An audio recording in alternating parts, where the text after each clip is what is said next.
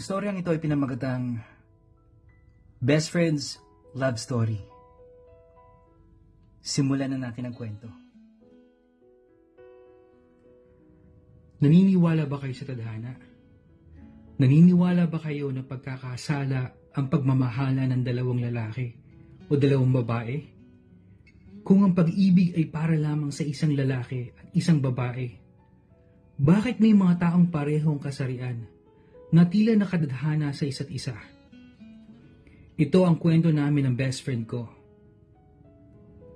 2005. Yan ang unang taon ko sa kolehiyo.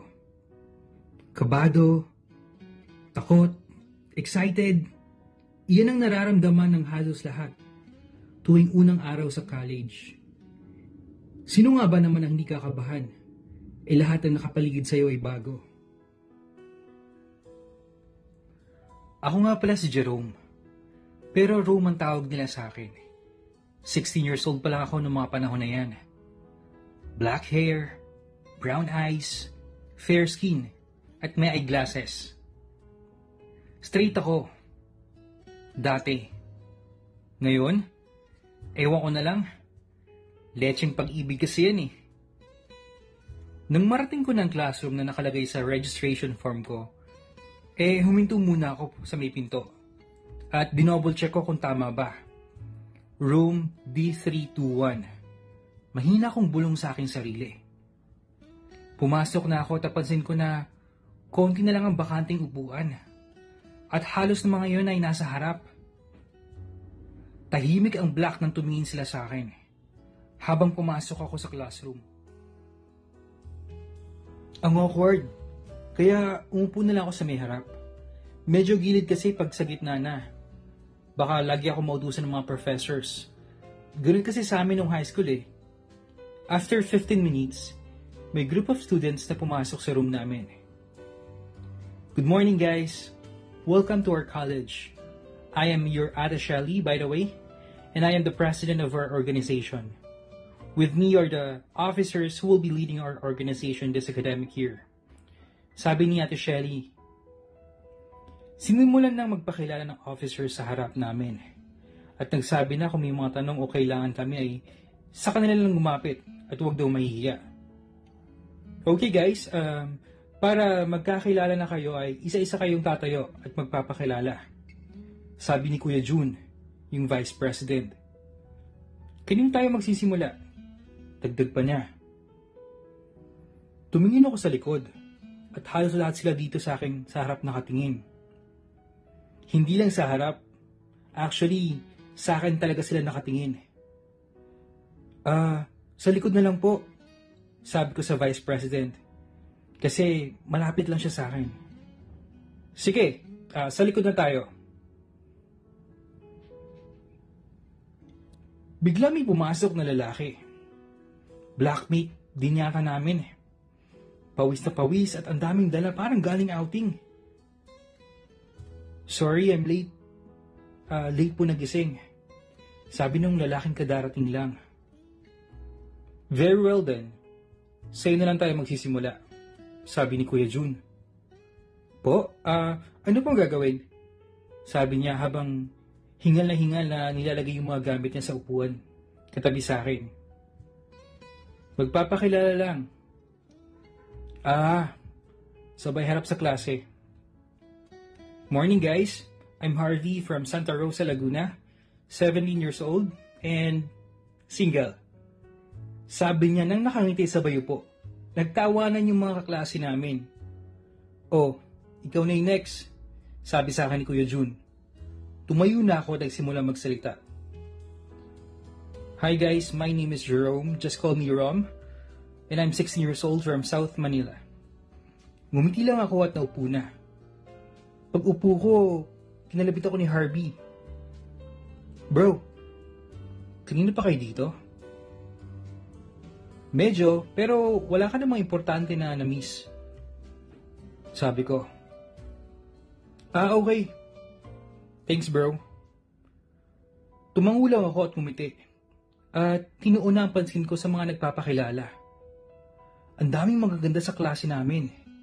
Si Jane, si Tin, Marga, pero ang pinakamaganda para sa akin si Melanie. Naging instant crush ko siya kagad. Hindi lang maganda, maayos pa manamit.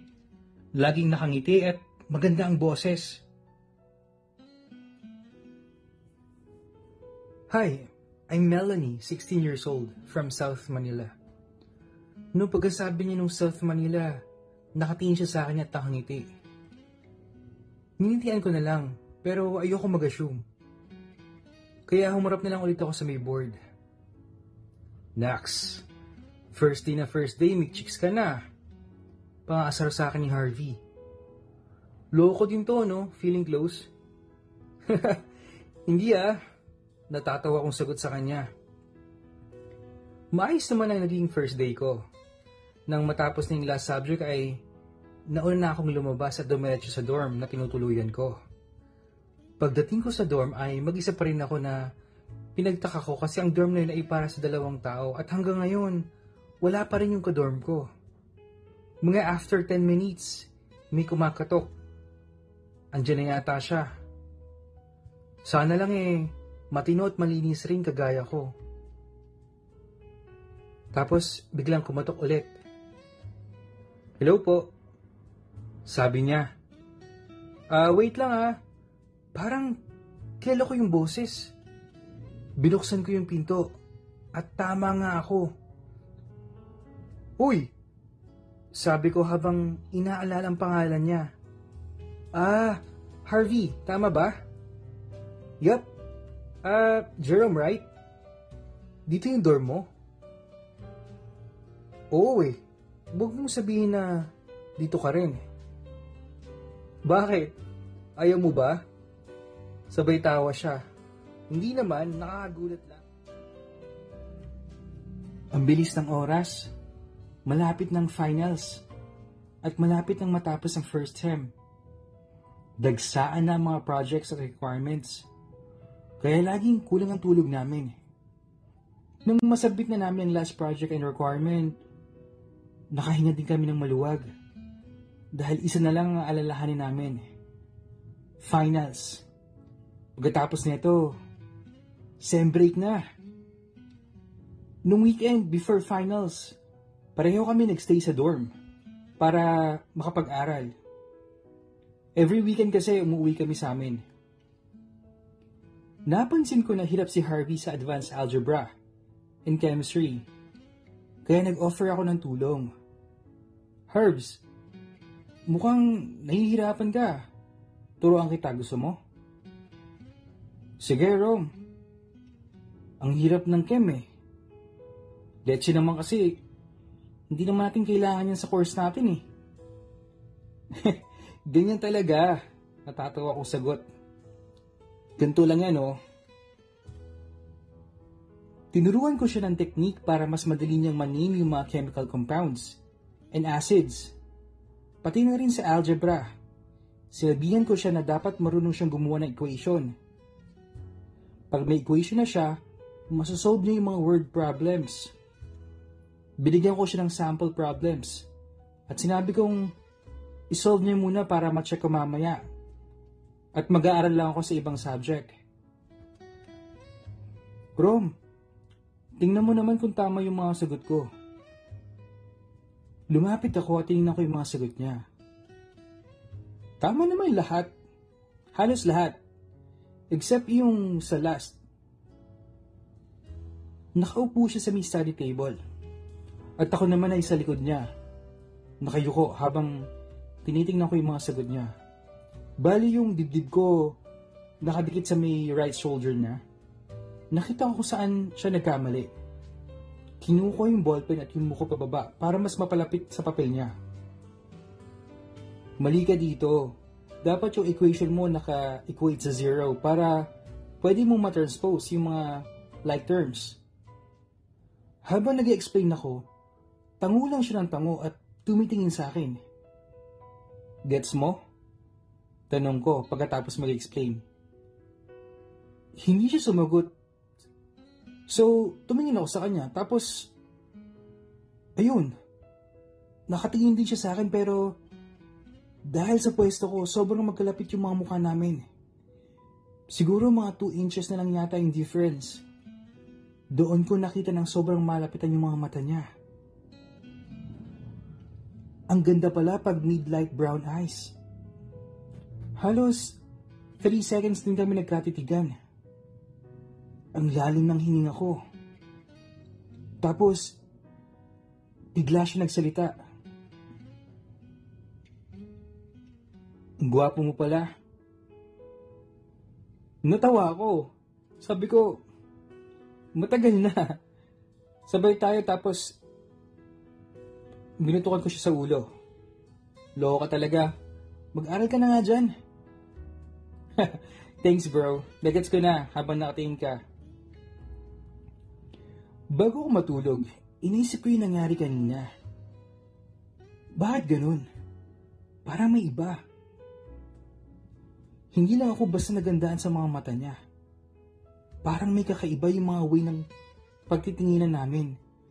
Tapos, bigla siya magsasabi na ang gwapo ko pala. Tapos yung, yung ngiti pa niya, yung nag-thank you siya, bakit parang may laman? Psst, pagod lang siguro to. Kakaaral. Itutulog ko na lang muna. Dumating na ang finals week. Natapos na rin yung mga exams namin sa mga minor subjects.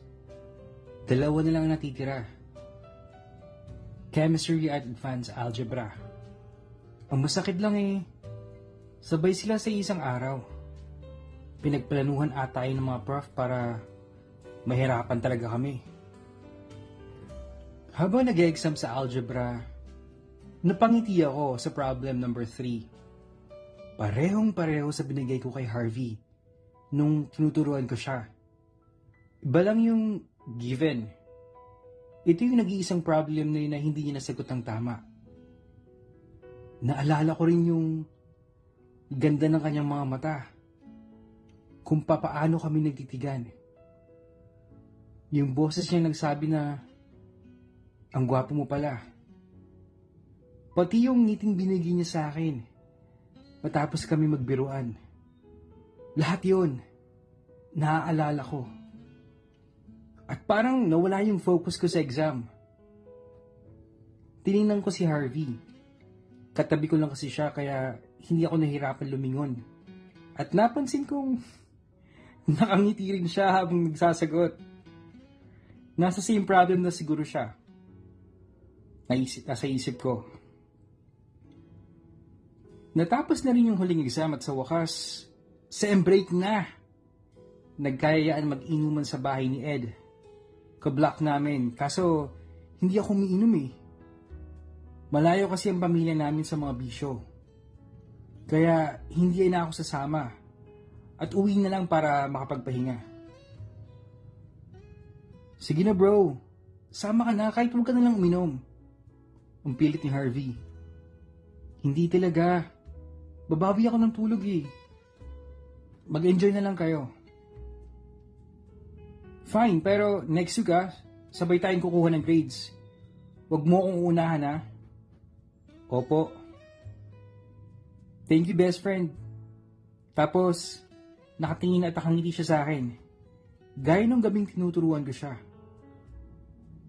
First time niya akong tawagin na best friend. Tapos parang natutuwa ako kasi wala pa akong nagiging kaibigan tulad ni Harvey. Ang swerte ko talaga sa kanya. Drama mo, sagot ko sa kanya. At nagtawanan kami. Mag-isa ako naglakad papuntang dorm. Nakakalungkot. First time kong hindi kasabay si Harvey eh, pauwi. Walang kakwentuhan, Walang umaakbay sa akin. Wala rin nagpapangiti. Ano ba yan? Ang drama ko na naman. Pagdating ko sa dorm ay inayos ko kagad yung mga gamit ko para makauwi. Bago ako umalis, nag-iwan ako ng note sa kama ni Harvey. Huwag uuwi ng lasing ha. Ingat palagi. Rom. Natuwa lang ako sa ginawa ko at pumunta na sa station para makauwi. Nakita ko dun si Melanie. nag-iisa. Naalala ko na pareho nga pala kami taga-South. Tinabihan ko siya kahit hindi kami masyadong close. Crush ko kasi siya dati kaya hindi ko nalalapitan pero as classmates, nag-uusap din naman kami paminsan-minsan. Hi Melanie! Uy Rom! Uuwi ka na rin?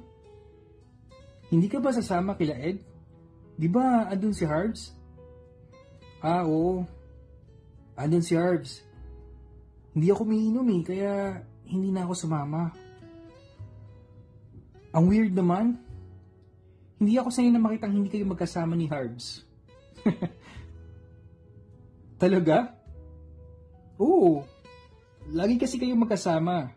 Papasok ng classroom, lalabas sa campus, tapos, lagi pa kayo nagtatawanan, nagkukulitan.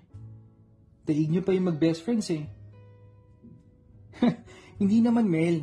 Ganun lang siguro kasi magka-dorm din kami. Ang haba naging usapan namin ni Melanie. Hanggang sa van, nagkukwentuhan pa rin kami. Ang dami niyang kwento tungkol sa mga kablak namin na hindi ko masyadong kaklose. Yung kakulitan nila sa likod ng classroom, habang nagdi-discuss, yung pinaka-boring na prof, tapos yung mga kalokohan nila tuwing break time sa may cafeteria. Tawa ako ng tawa sa mga kwento niya kahit tahimik sa loob ng van.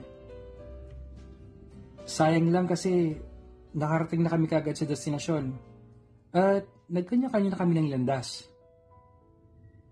Lumipas ang unang linggo ng sem break at hindi ko alam kung bakit pero Miss na miss ko na si Harvey. Siguro kasi sobrang boring sa bahay. Laging walang magawa kundi manood, magbasa, kain at tulog. Hindi ako sanay na wala siya. Iba yung feeling. Walang maingay, walang magulo, wala yung best friend ko. Naging magka-text kami ni Melanie ngayong sem break kaya medyo nawala din yung pagiging bored ko. Siya lagi yung nag-uumpisa ng topic. Nangangamusta tapos ang bilis pa niya mag-reply.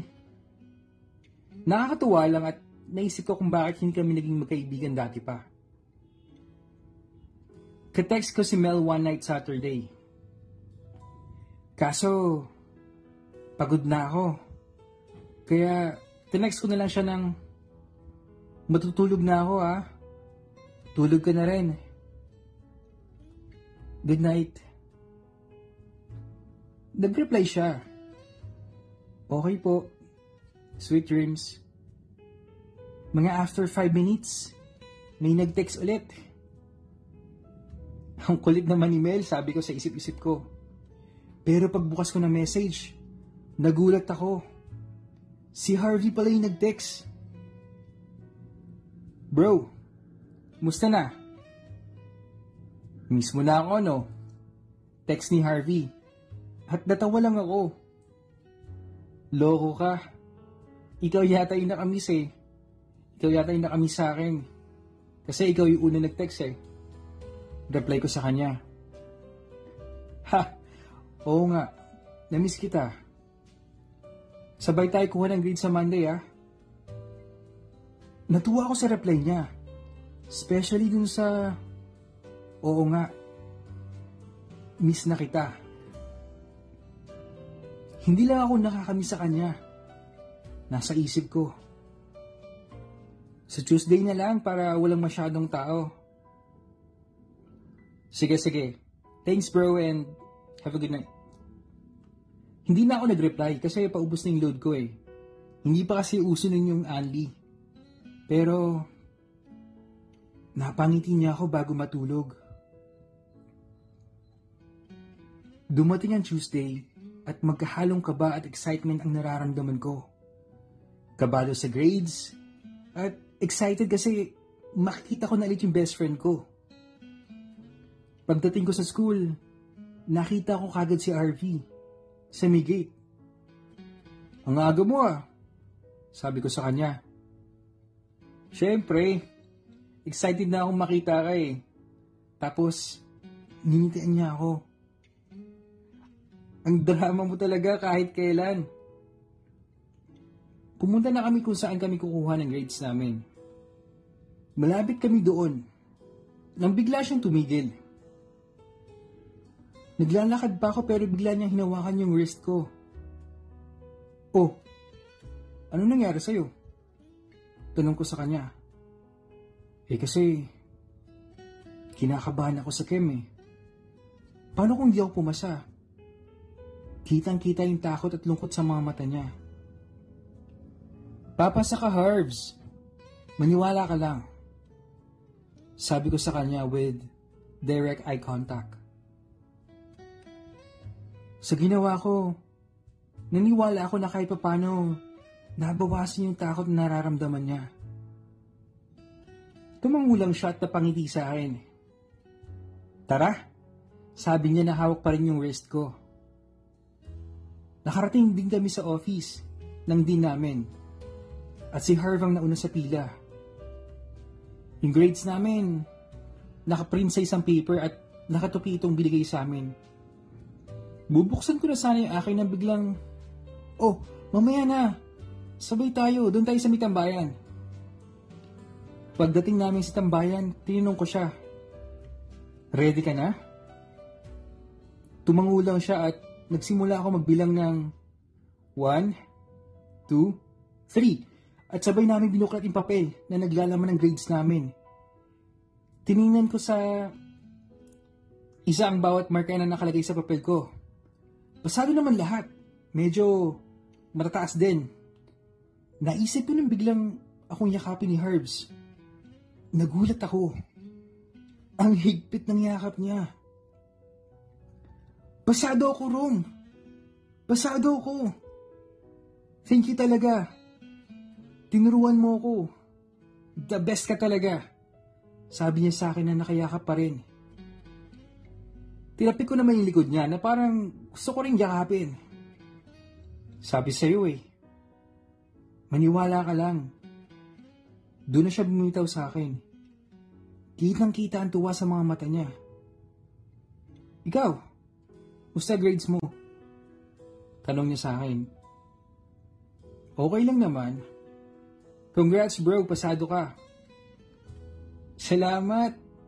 Todong ngiti si Herbs. Pumunta kami sa malapit na coffee shop. Nag-order ako ng favorite ko na Banoffee Pie. Pero isa lang. Ang mahal kasi eh. O ito, tigman mo to. Favorite ko yan. Sabi ko sa kanya. Pinagsaluhan namin yun at nagkwentuhan kami. Ito yung namiss ko talaga eh. Yung sipag niya magkwento, lagi nagpapatawa tapos sabay mangiinis. Iba talaga yung feeling pagkasama si Harvey. Masaya ako. Ang tagal namin doon sa coffee shop. Walang kamatayang kwentuhan. Yung tipong parang hindi kami nagkita ng isang taon. Dito, bigla niyang nakwento yung tungkol sa mga ex-girlfriends niya. Nakwento niya kung paano siya niloko at sinaktan ng una niyang mga girlfriend. Sa mga kwento niya,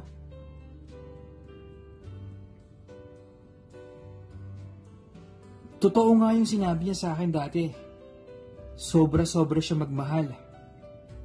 Kaya nung nalaman niya yung mga kagaguhan na ginawa sa kanya ng mga ex niya, Halos tumigil ang mundo niya. Hindi nakapag-aral ng maayos at lagi na lang umuwi ng lasing. Yung pangalawa naman daw niyang ex, bigla na lang nakipag-break after 7 months. Kasi ang dahilan, hindi na daw niya mahal si Harvey. Naintindihan naman yun ni Herbs. Kaya hindi siya kasing sakit ng una. Ang daya nga eh. Parang walang may kaya magsukli ng pagmamahal kagaya sa binibigay ko. Tahimik niyang sinabi yon matapos ang kwento niya. Tapos, ninitian niya ako. Siguro kasi alam niya ang drama mo talaga. Ang masasabi ko. Bata ka pa noon. Huwag ka kasing excited. Darating din yan. Sabi ko sa kanya. Bro, anong sa tingin mo kung ligawan ko si Kim? Biglang sabi ni Herbs. Hindi ko alam kung bakit pero parang nalaglag yung puso ko. Yung feeling na bigla ka nasaktan deep inside. Hindi ako nakasagot agad. Hindi ko kasi alam yung sasabihin ko. Okay, um, ang sakit nun, no? Yung best friend mo, mahal mo na pala tapos may iba siyang gusto? Magpakatotoo na kaya si Rom? Sasabihin kaya niya ang totoong nararamdaman niya sa best friend niya? Ang hirap kasi noon. Kasi, aminin natin, uh, most of the time, mas nagtatagal ang friendship versus romantic relationship. Well, abangan nyo sa susunod. Kung meron kayong stories na gustong ibahagi or i-share, isend nyo lang sa email address ko.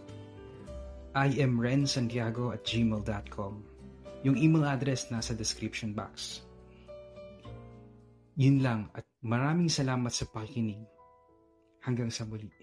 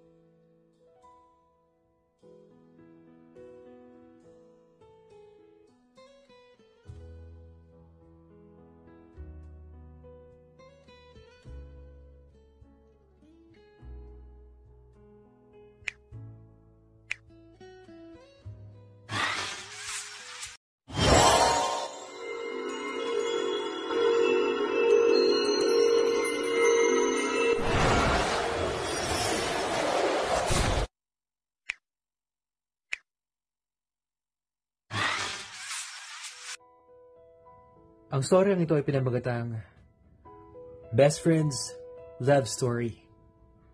Ikalawang bahagi. Simulan na natin ang kwento.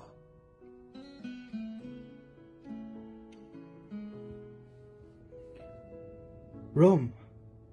Jerome. Okay ka lang? Tinawag niya ako. Ha? Ah, oo naman. Ang labo mo kasi. Magdadrama ka tungkol sa ex mo tapos biglang may liligawan ka pala. Palusot ko. Bakit? Mahal mo ba si Tin? Dagdag ko pa. Doon niya sa akin nakwento na noong nagiinuman sila sa bahay ni Ed, umamin si Tina crush niya si Harbs. Simula noon, lagi na niyang iniisip si Tin. At magka-text pa sila sa buong linggo. Kung pwede ko lang sabihin na huwag mo siyang ligawan, eh, sinabi ko na. Pero sino ba ako para sabihin yun? Best friends lang naman kami. Hindi ko alam kung bakit ako nagkakaganito. Kung bakit ganito yung nararamdaman ko. Ang alam ko lang, mali at hindi ito dapat pairalin. Nagsimula ng second sem. Magka-dorm pa rin kami ni Harbs. Siyempre, best friends pa din. Halos, kami-kami pa rin ng block. Except yung mga ibang na may bagsak. Ireg na sila. As usual, sabay kami ni Harbs naglalakad papuntang school. First day ng second sem. Nakwento nga niya na nililigawan niya si Tin. Ako naman, kunwari, masaya para sa kanya. Pero ang totoo, naiinis ako na may nililigawan siyang iba. Pagdating namin sa classroom since bagong SEM, bagong sitting arrangement, tumabi si Harv kay Tin na tinalungkot ko. Tinawag naman ako ni Melanie at nagsenya siya na bakante pa yung upuang katabi niya kaya doon na lang ako naupo. Masaya naman doon sa likod. Marami nga nang talagang kalokohan. Pero alam din nila kung kailan sila magseseryoso. Masaya man sila kasama.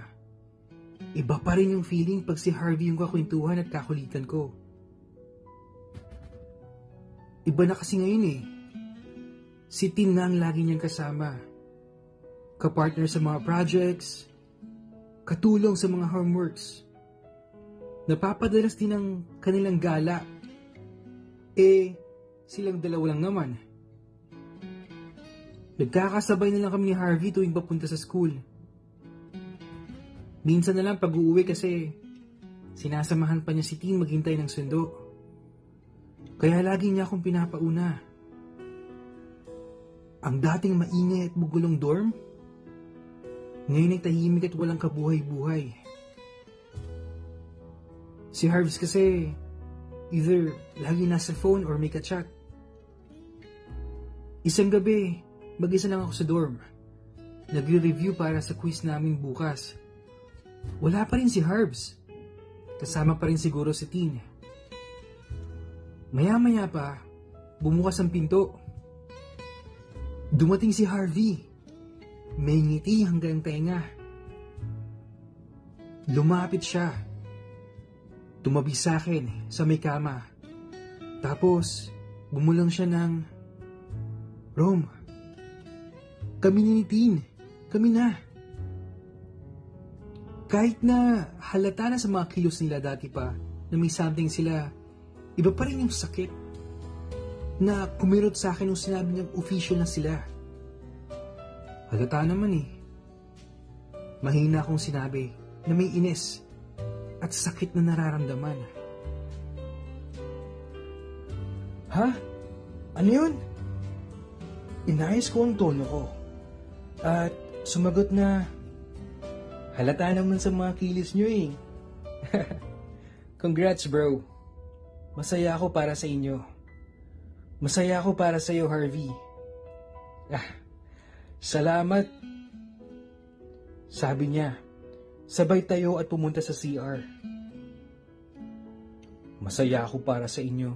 Sinungaling ka, Jerome. Yan ang nasa isip ko. Grabe. Bakit ba ako nagkakaganito? Hindi lang ako hindi masaya para sa kanila. Naiinis at parang nagsiselos ang nararamdaman ko. Hindi ko alam kung bakit. Di naman pwedeng nagsiselos ako dahil may gusto ako kay Ping. Imposible, imposible rin naman na may nararamdaman ako para sa best friend ko. Pero parang yun nga eh. Alam kong hindi pwede. Pero kasalanan ko bang mahulog sa kanya? Siguro natatakot lang ako na mawalan ng best friend. Kaya ganito ang nararamdaman ko. Yan ang pinilit ko sa sarili ko. Hindi na ako makapag-aral. Iniligpit ko na lang yung gamit ko at natulog na.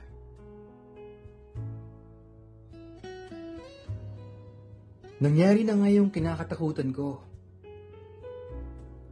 Unti-unti nang nawawala sa akin si Herbs. Nandiyan na lang siya pag kailangan niya ng tulong. Palagi silang magkasama ni Tin. Yung parang silang dalawa na lang natitirang tao sa mundo. Oo na, siguro nga nagsiselos ako. Siguro nga may feelings ako para sa best friend ko.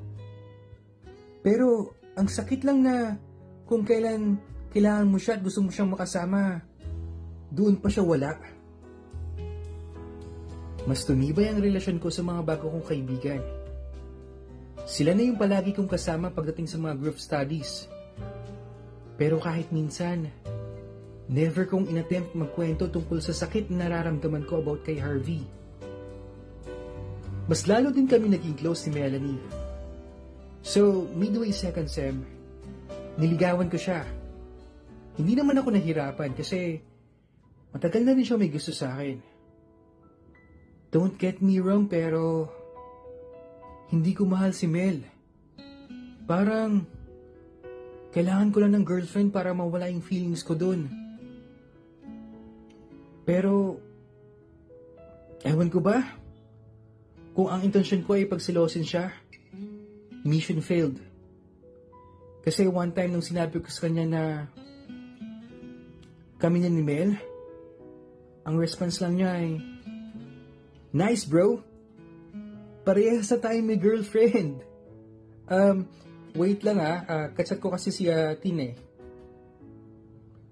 Tapos, tuwing magkasama kami ni Mel, lagi akong wala sa sarili. In fact, naiinis lang kasi nakikita ko si Harbs and Tina naglalandian. Before second year starts, pinagplanuhan ko na ng lumipat ng dorm. Mas maganda sana yon. Ako lang yung mag-isa para makapag-focus ako sa studies. Kasi nung last time, muntik na ako mawala sa Dean's List dahil sa mga hinayupak na distractions. Hindi ko na sana sasabihin kay Harvey yung plan ko pero I think sinabi na yata sa kanya na may-ari ng dorm. So he talked to me after a long time. Bro, lipat ka daw ng dorm? Tanong niya na parang nalulungkot. Ah, oo eh. Mas gusto ko kasing mapag-isa. Sagot ko naman. Huwag ka naman ganyan sa akin oh, please. Pagpipilit niya. After a lot of explanations, hindi siya tumigil sa pagpipilit sa akin. Ewan ko ba? Pero nagpatalo ko. So, I ended up still on the same dorm with Harvey. Siguro this time, medyo naka-move on na ako. Medyo nawala na yung feelings ko para sa kanya. Ang akin lang, gusto kong mabalik yung samahan namin ni Harvey. Yung samahan as best friends, kagaya ng first year's first sem. Two weeks before midterms namin, second year na kami. As expected, hindi kami nagtagal ni Melanie. Nasa tambayan kami noon after class. Rome, mag-break na tayo. Nagulat ako sa sinabi niya. Ha? Bakit? Huwag na tayo maglokahan, Jerome. Alam ko naman na never mo ako minahal. Nung sinabi niya to, napatingin na lang ako sa baba. Alam ko rin na ginawa mo lang akong rebound. Kasi nagsiselos ka kay Tina at Harvey. Tumingin lang ako sa kanya na parang nagtataka. Totoo naman, di ba? Dito nagsimulang pumatak ang luha niya. E bakit mo pa ako sinagot? Kasi akala ko, kaya kong baguhin yung nararamdaman mo. Akala ko, kaya kitang gawing akin. First day pa lang, crush na kita. Kaso lang, hindi mo naman ako pinapansin noon. Kaya nung nagkasabay tayo sa may station pa uwi, kinuha ko yung opportunity para makaklose ka. Umiiyak si Mel habang nagpapaliwanag. Noong first day last sem, nakita ko yung reaction mo nang tumabi si Harbs kay Teen. Kaya inalis ko yung bag na nasa tabi ko, tinawag kita. Gusto ka rin maging kaibigan ng mga barkada ko eh. Sabi niyang umiyak. Noong nagpaalam ka sa akin manligaw, naisip ko na baka gamitin mo lang ako para makalimutan si Harvey. Dito, nakatingin ako sa malayo at nagsisimula na rin lumabo ang paningin ko. Dahil sa luha. Doon ko naisip na baka kaya kitang baguhin. Ginawa ko lahat para mahalin mo rin ako. Pero ngayon alam ko na na hindi mababago yung nararamdaman mo para sa akin, para sa amin. Ah, I'm sorry, Mel. Pero, wala na yung feelings ko sa kanya. Kinalimutan ko na yun. Iyan na lang ang nasabi ko habang naiiyak. Huwag mong lokohin ang sarili mo, Jerome. Alam ko, nandyan pa rin yung nararamdaman mo para sa kanya. At hindi lang yun bilang matalik na magkaibigan, kung hindi mas higit pa doon. Huwag kang mag-alala, Jerome. Sa atin lang yung sikreto mo.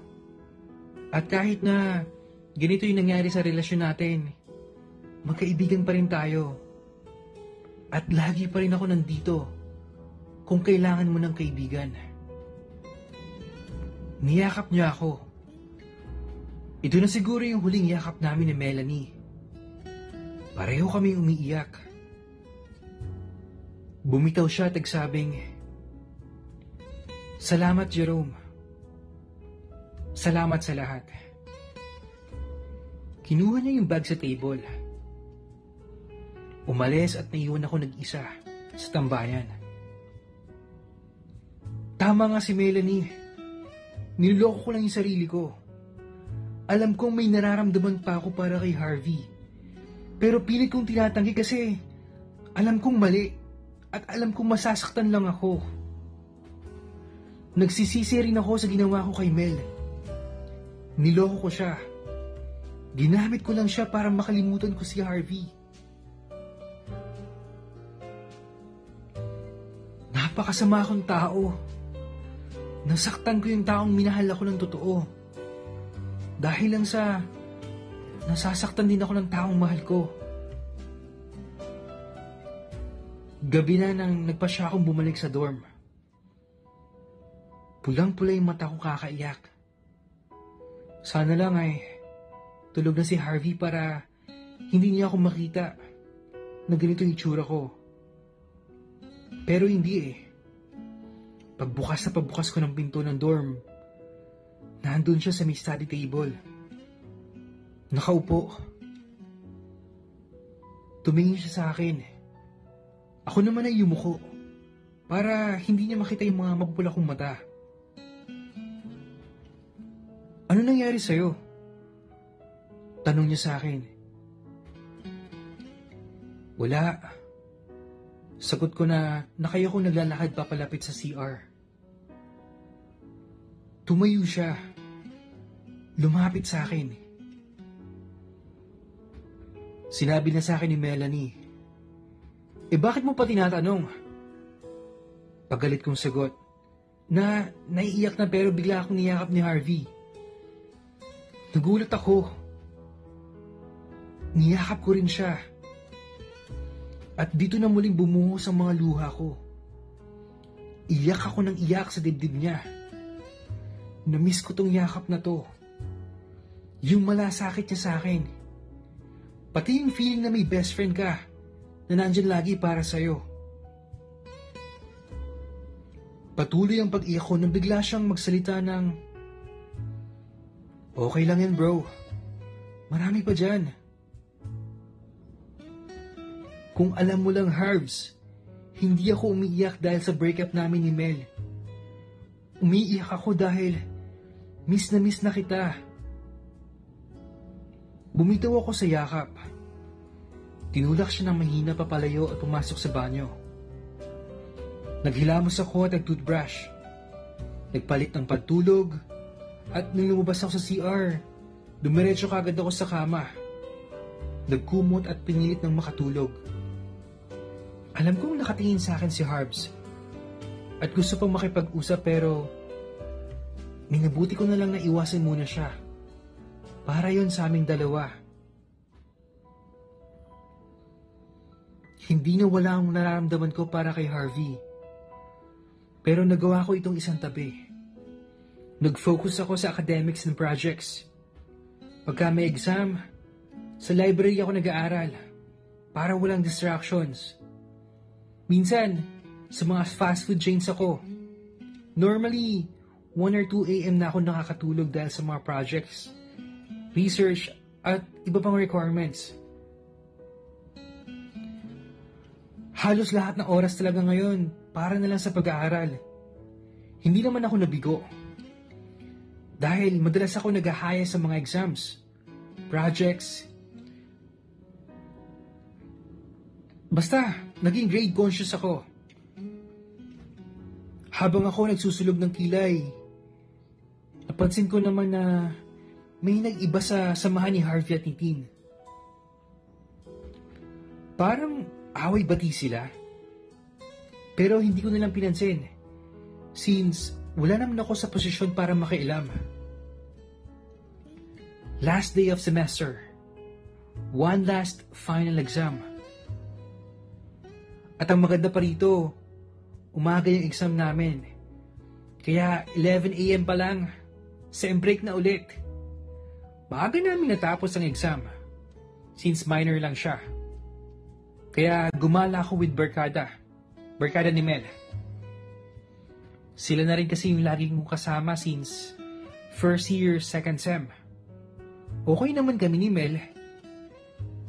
Meron siyang isang salita Magkaibigan pa rin kami. At itinago niya yung sikreto ko. Medyo awkward pag kaming dalawa nga lang magkasama. Masaya yung araw na yon. Nagkaraoke kami, sine, food trip, lahat na. Kaso lang eh, naubos din yung pera at gumagabi na rin kaya nagsiuwian na rin kami. Pero napag-usapan na sabay-sabay kukuha ng grades at sabay-sabay din mag-enroll. Pagdating ko sa dorm, walang tao. Kasama siguro ni Harv City ngayon. Masakit pero tanggap ko na. Wala naman ako magagawa, di ba? Nag-ayos na lang ako ng gamit at bukas uuwi na.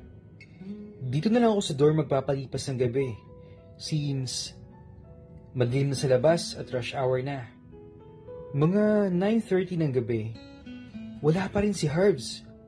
Andito pa yung mga gamit niya kaya sigurado akong hindi pa siya nakakauwi sa kanila. Nagbabasa ako ng libro noon nang biglang mag-ring yung cellphone ko. Si Melanie.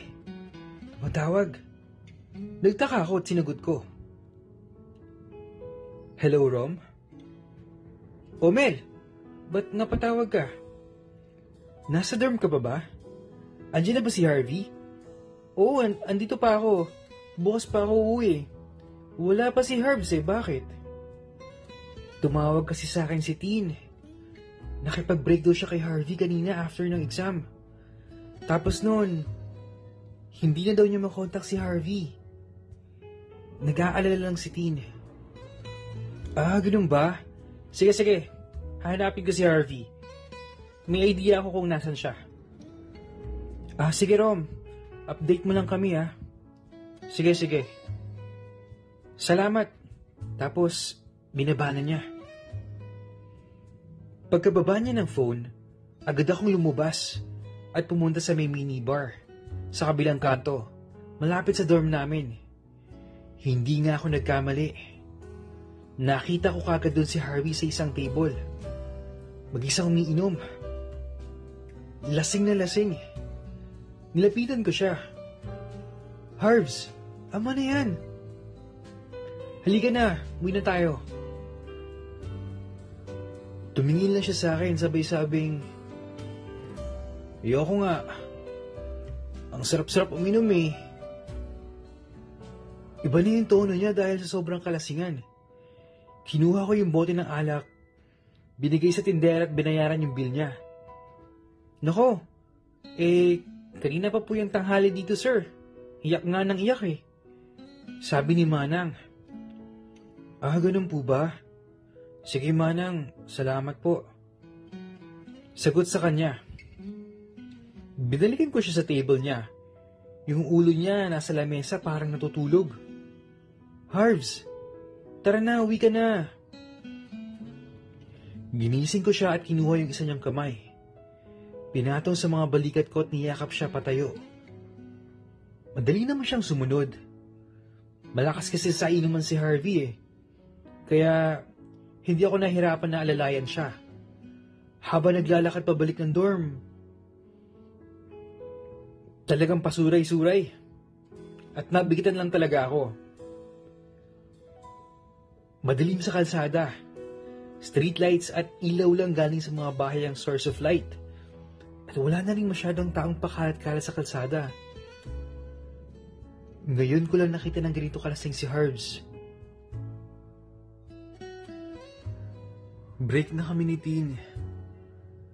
Sabi niya, at sa tono niya alam kong naluluha siya. Tapos ikaw, tuluyan mo na akong kinalimutan. Puro ka na lang pag-aaral. Akala ko ba, mag-best friends tayo? Bakit mo ko binabaliwala? Dito na siya tuluyang umiyak. Pati ako, naiiyak na rin. Hindi lang ako sumagot. At pinakinggan lang lahat ng sinasabi niya. Ano bang nagawa ko sa'yo? At kinalimutan mo ko? Bakit lahat ng pinagsamahan natin kinalimutan mo? Naisip mo pang lumipat ng dorm. Noong una, nawala yung best friend ko. Ngayon, wala na rin yung girlfriend ko. Wala nang natira sa akin. Patuloy ang pag-iyak niya. Sorry, Roma. Kung ano man yung nagawa ko sa'yo. Sana, mabalik natin yung dati. Sana, maging mag-best friends ulit tayo. Naiyak na rin talaga ako. Kung kaya ko lang sabihin kung paano niya ako nasaktan, eh ko na. Pero alam ko, walang magandang maidudulot yon sa sitwasyon namin ngayon. Kaya nanatili akong tahimik. Malapit na kami sa dorm nang mapansin ko ang init niya. Milagnat yata si... si Harvey. Sana dala lang ng alak pero hindi eh. Nilalagdat siya. Sigurado ko. Pagkadating namin sa dorm, ay agad ko siyang tinumba sa kama niya. Tinanggal ko yung sapatos at medyas niya. Tinext ko na rin sila Mel at Tin na andito na si Harvey at ako na munang bahala sa kanya. Kinuha ko yung thermometer at inipit sa kilikili niya. After 3 minutes siguro, ting tinignan ko. At nagulat ako ng 39 degrees. Lasing na lasing ang best friend ko. Nakakaawa siya tignan. Tinanggal ko yung polo at pantalon niya. Sando at boxers na lang natira sa kanya. Pumunta ako ng CR at kumuha ng face towel at hinugasan ito. Kasama ng tabo na may tubig at sabon. Dinala ko yung towel kay Harvey para mapunasan yung katawan niya. Tulog na yata siya. Dala ng sobrang pagod at kalasingan. Kinuha ko yung towel. Binabad sa tabo na may tubig. Piniga at simulang punasan ang mukha niya. Harvs, hindi ko alam kung naririnig mo ako ngayon pero miss na miss na miss na kita. Miss ko na yung best friend ko. Yung tawanan at kulitan natin. Yung mga pangiinis mo.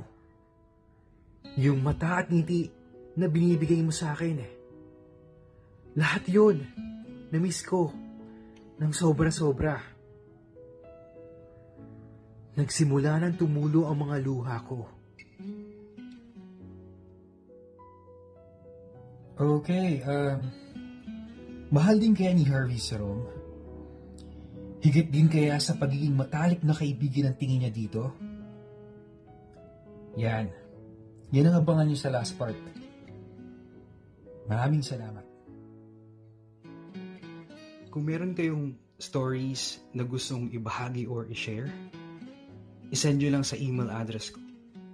I am rensantiago at gmail.com. Yung email address nasa description box. Yun lang at maraming salamat sa pakikinig. Hanggang sa muli.